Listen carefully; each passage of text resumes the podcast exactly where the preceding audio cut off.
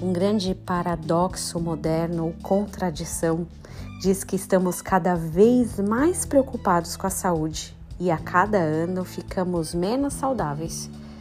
Bem verdadeiro, né?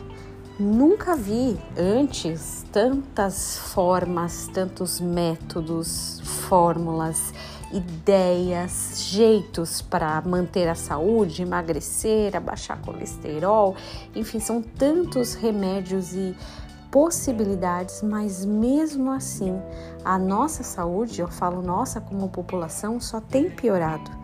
O que será que está acontecendo?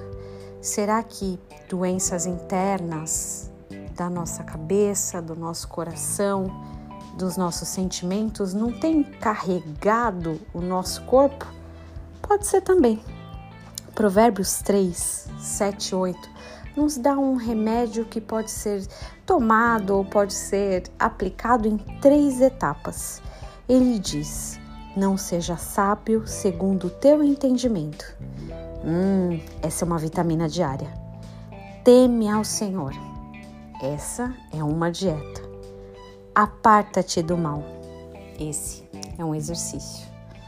Talvez muita muitas coisas a gente tem passado, nossa saúde tem sofrido e pode ser que algumas delas tenham uma origem muito mais intensa do que a gente imagina.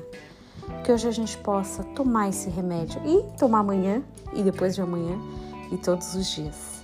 Eu desejo que seu dia seja abençoado em nome de Jesus.